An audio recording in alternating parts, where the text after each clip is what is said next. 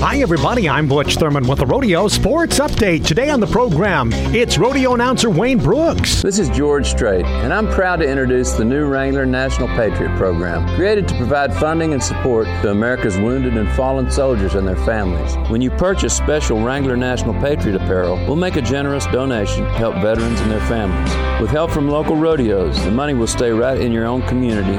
Please go to WranglerNationalPatriot.com. Wrangler Long live Cowboys. Rodeo announcer Wayne Brooks, our guest today on the program. Always good to have you on the show, Wayne. I really appreciate you calling in a couple of times a year and visiting with us.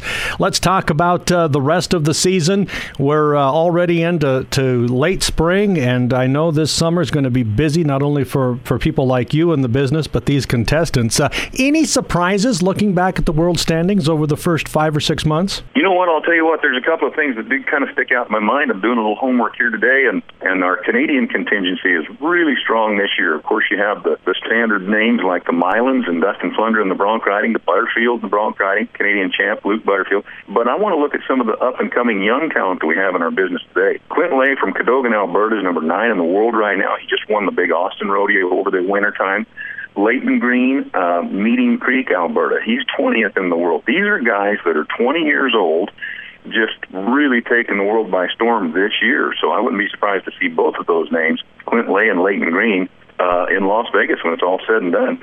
Another one that is not a newcomer, but certainly worth uh, mentioning, is Beau Hill and the bull riding. You know, this is a guy that's a family man with a wife and three kids, 30 something years old, he went to 121 rodeos last year. I mean, if that's not trying hard, I don't know what is.